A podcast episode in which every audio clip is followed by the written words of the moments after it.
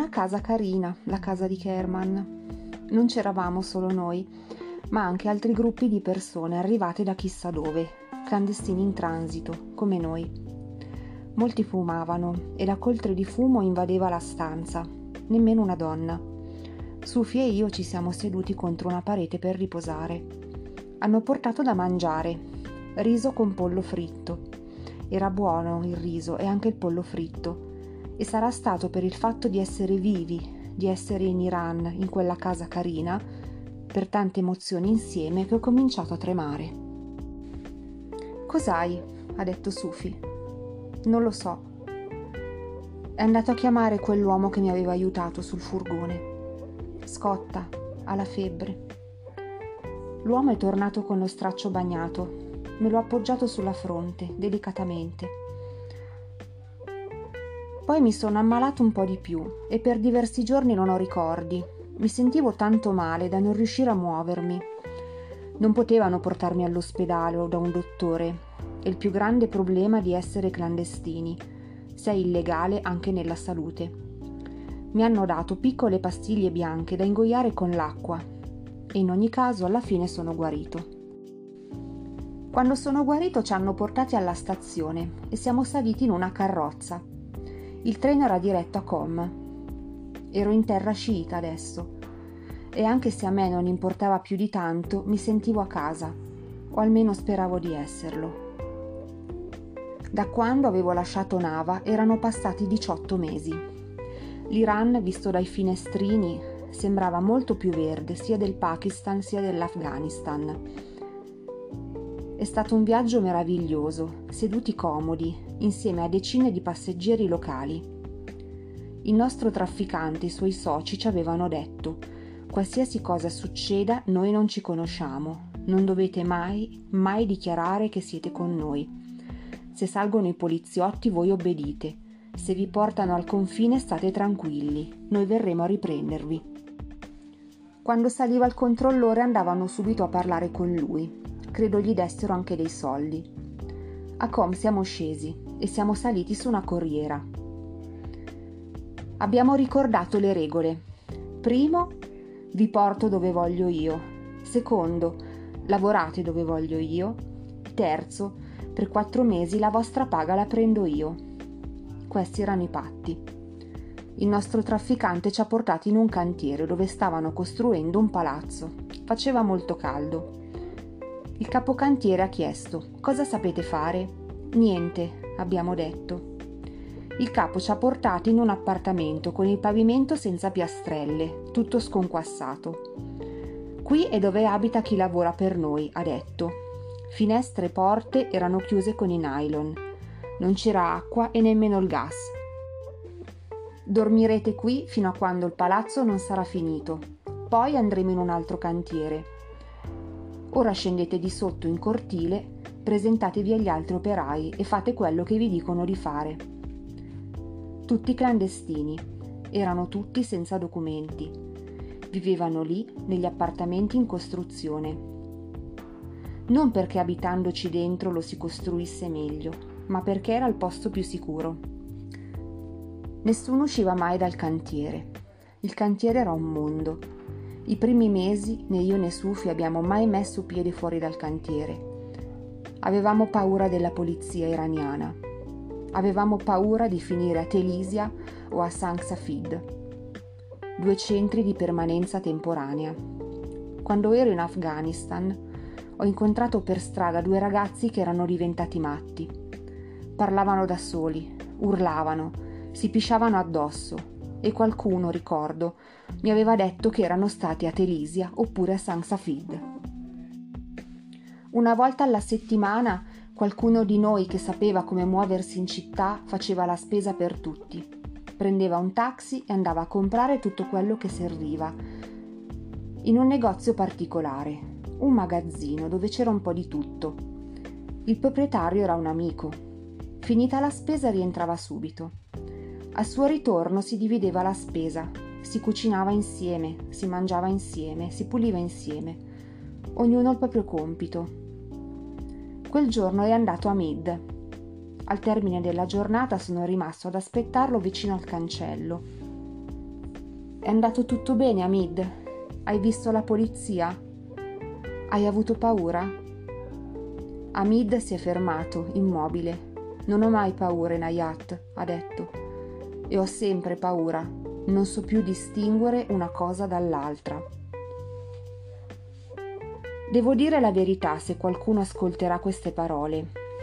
Qualcuno degli uomini che ho incontrato a Isfahan voglio che lo sappiano, dato che credo di non averglielo mai detto.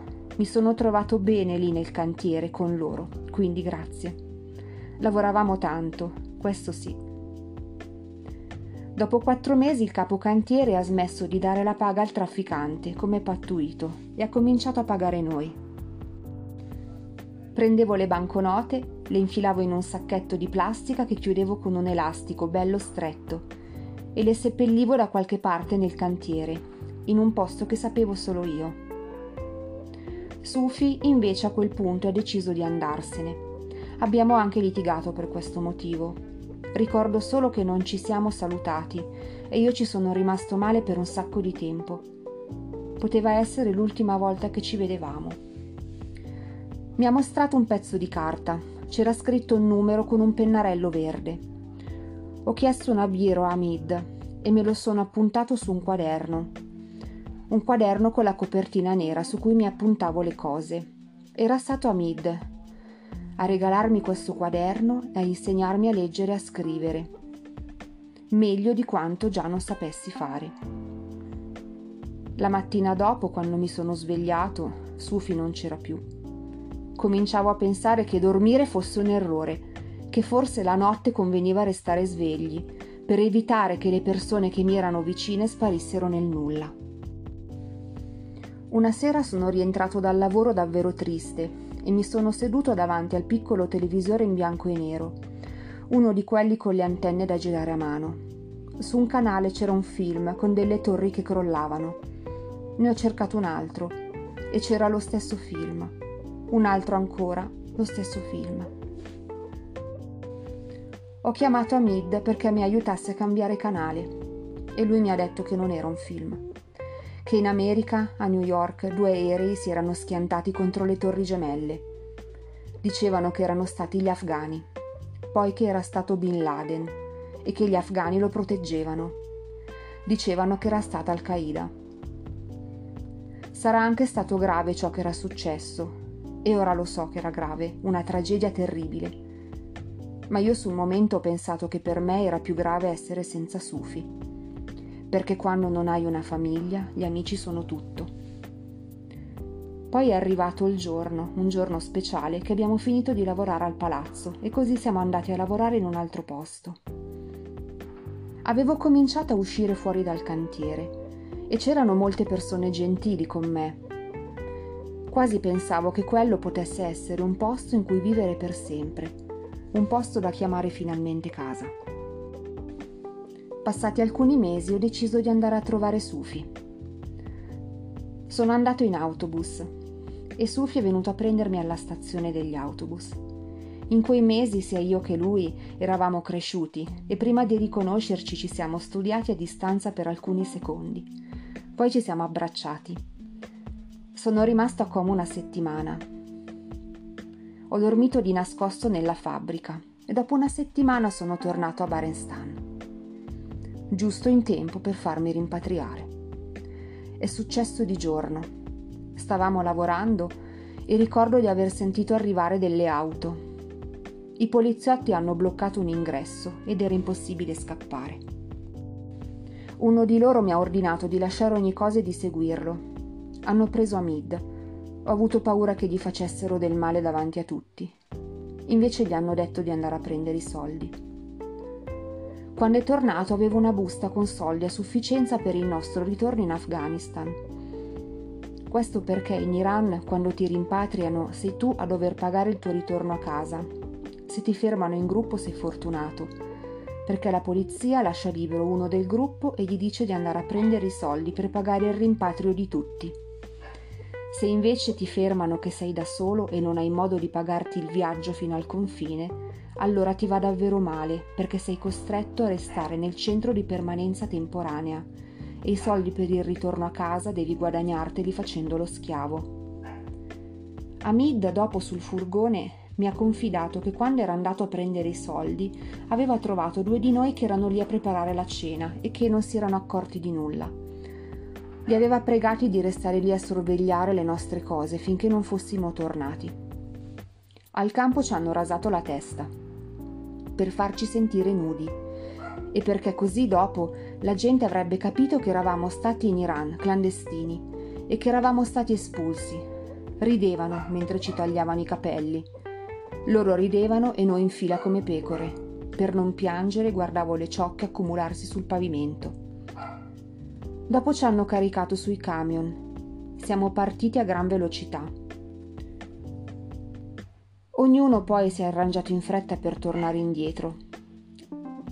Se non hai i soldi con te puoi anche pagarli dopo lo sanno che se hai lavorato in Iran per un po' di tempo hai dei soldi da parte nascosti in qualche buco, oppure che se non li hai puoi chiedere un prestito a qualcuno. Questa volta il viaggio è stato più pericoloso perché la strada era quella che i contrabbandieri utilizzavano per far passare la merce dei loro traffici illeciti, compresa la droga. In Iran se ti trovano con più di un chilo di oppio ti impiccano. A noi quella volta è andata bene, sono subito andato al cantiere. I miei soldi erano al loro posto, nella buca. Però da quel giorno tutto è cambiato. Allora ho chiamato Sufi ho deciso di raggiungerlo. Salito sulla corriera mi sono seduto in fondo da solo. Era una bella giornata e avevo comprato un giornale iraniano. Accanto a me si è seduta una ragazza. Eravamo quasi a metà strada quando la corriera ha frenato, un posto di blocco. Dovevo diventare invisibile, ma non avevo questo potere. Ho finto di dormire. Ma il poliziotto si è dimostrato furbo e mi ha visto, anche se stavo dormendo. Quindi mi ha tirato un calcio. Vieni con me, ha detto. Appena ho posato un piede a terra, il pullman ha chiuso le porte ed è partito, senza di me. Posso pagare, ho detto.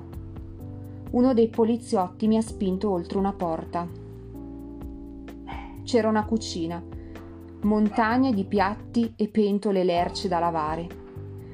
Mentre lavavo i piatti e le posate sono arrivati altri quattro ragazzi afghani. Finito con la cucina ci hanno messo a scaricare e caricare macchine e furgoni. Sono rimasto lì tre giorni. La sera del terzo giorno mi hanno lasciato andare. A Com ci sono arrivato a piedi. Le fabbriche di pietre sono ovunque, Anch'io, grazie a Sufi, ho cominciato a lavorare in una di queste, la stessa in cui lavorava lui. Mi hanno messo in cucina, preparavo i pasti e andavo a fare la spesa.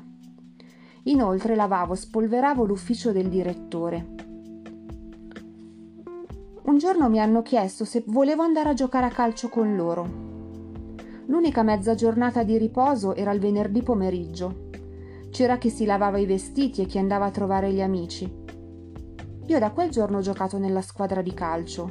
Mi sono fatto onore in quelle partite, anche se a volte ero molto stanco perché il mio orario di lavoro finiva alle 10 di notte. Un pomeriggio, mentre stavo alzando una pietra pesantissima, la pietra è caduta. Mi ha strappato i pantaloni, ha tagliato gli stivali e mi ha scorticato il polpaccio. Mi ha lacerato il dorso del piede procurandomi un taglio profondo. Si vedeva l'osso e ho urlato. Il capo ha detto che quella pietra era importantissima e che dovevamo consegnarla che qualcuno avrebbe pagato con la testa per quella pietra rotta. Io intanto continuavo a sanguinare. Il capo mi ha detto alzati. Ho fatto notare che sanguinavo. Alzati subito, ha detto lui. Ho cominciato a raccogliere tutto saltellando su una gamba, con il sangue che impregnava i pantaloni e gocciolava fuori dallo stivale. Non sono neppure svenuto, non saprei dire come ho fatto, forse oggi non ci riuscirei. Ho finito di raccattare i pezzetti sparsi, poi sono andato a disinfettare e a fasciare la ferita. Per farlo ho dovuto staccare un lembo di carne, ho la cicatrice ancora oggi e per un po' non ho potuto giocare a pallone. Un giorno, mentre andavo a fare la spesa, ho visto in una vetrina un orologio bellissimo. Ho contato i soldi che avevo in tasca e anche se non erano molti ho scoperto che potevo comprarlo. Non stavo nella pelle dalla gioia. Poi una notte nella fabbrica sono arrivati i poliziotti. Rimpatrio, ancora una volta. Non ci volevo credere. Abbiamo pagato il rimpatrio come al solito. Quella volta però il viaggio sul camion è stato orribile. Pensavo di voler tornare a casa, poi mi sono venute alla memoria le parole di un uomo a cui avevo tentato di consegnare una lettera da mandare a mia mamma, quando ancora vivevo a Quetta, quasi tre anni prima. In quella lettera le chiedevo di venirmi a prendere. Ma l'uomo l'aveva letta e aveva detto Enayat, io conosco bene la vostra situazione, so cosa sta succedendo nella tua provincia. So come sono trattati gli Azzara tu devi considerarti fortunato a vivere qui. Qui stai male, ma almeno la mattina puoi uscire di casa con la speranza di ritornare vivo la sera. Qui puoi andare fra la gente. Gli Azzara, al tuo paese, non possono nemmeno camminare per la strada. Rischiano in continuazione di morire per niente. Devi essere grato a tua madre che ti ha fatto uscire dall'Afghanistan perché ci sono tanti altri che non possono farlo e che vorrebbero. Quella volta però qualcosa è andato storto. Oltre a prendere i soldi, i poliziotti hanno cominciato a saccheggiarci. Io avevo l'orologio, era il mio orologio e ci tenevo più che qualunque altro oggetto. Se c'è una cosa che non mi piace è essere picchiato. Quindi, avendo visto che picchiavano gli altri, ho pensato che potevo accontentare quel poliziotto in qualche modo. Nella cintura avevo due banconote di riserva, speravo fossero sufficienti. Mi ha tirato uno schiaffo e io gli ho mostrato il polso. Vedendo l'orologio ha fatto una smorfia di delusione. Non valeva nulla per lui quell'orologio, ma me l'ha sganciato ugualmente, seccato, e se l'ha infilato in tasca senza rivolgermi uno sguardo. Ci hanno lasciati andare e li ho sentiti ridere nella luce del mattino. Passata quella dogana abbiamo camminato per alcune ore, ma ormai era chiaro che qualcosa continuava ad andare storto. Infatti a un certo punto è arrivata una camionetta della polizia. I poliziotti sono scesi di corsa, hanno cominciato a sparare. Correvo e sentivo le pallottole. Correvo e pensavo a quanto sarebbe stato utile in quel momento un buco, un buco nella terra, come quello in cui ci nascondevamo io e mio fratello per non farci trovare dai talebani. Mentre correvo un signore accanto a me è stato colpito e rotolato a terra e non si è più mosso. Quando ho smesso di correre ho pensato di andare via. Non volevo più avere paura. Così ho deciso che avrei tentato di raggiungere la Turchia.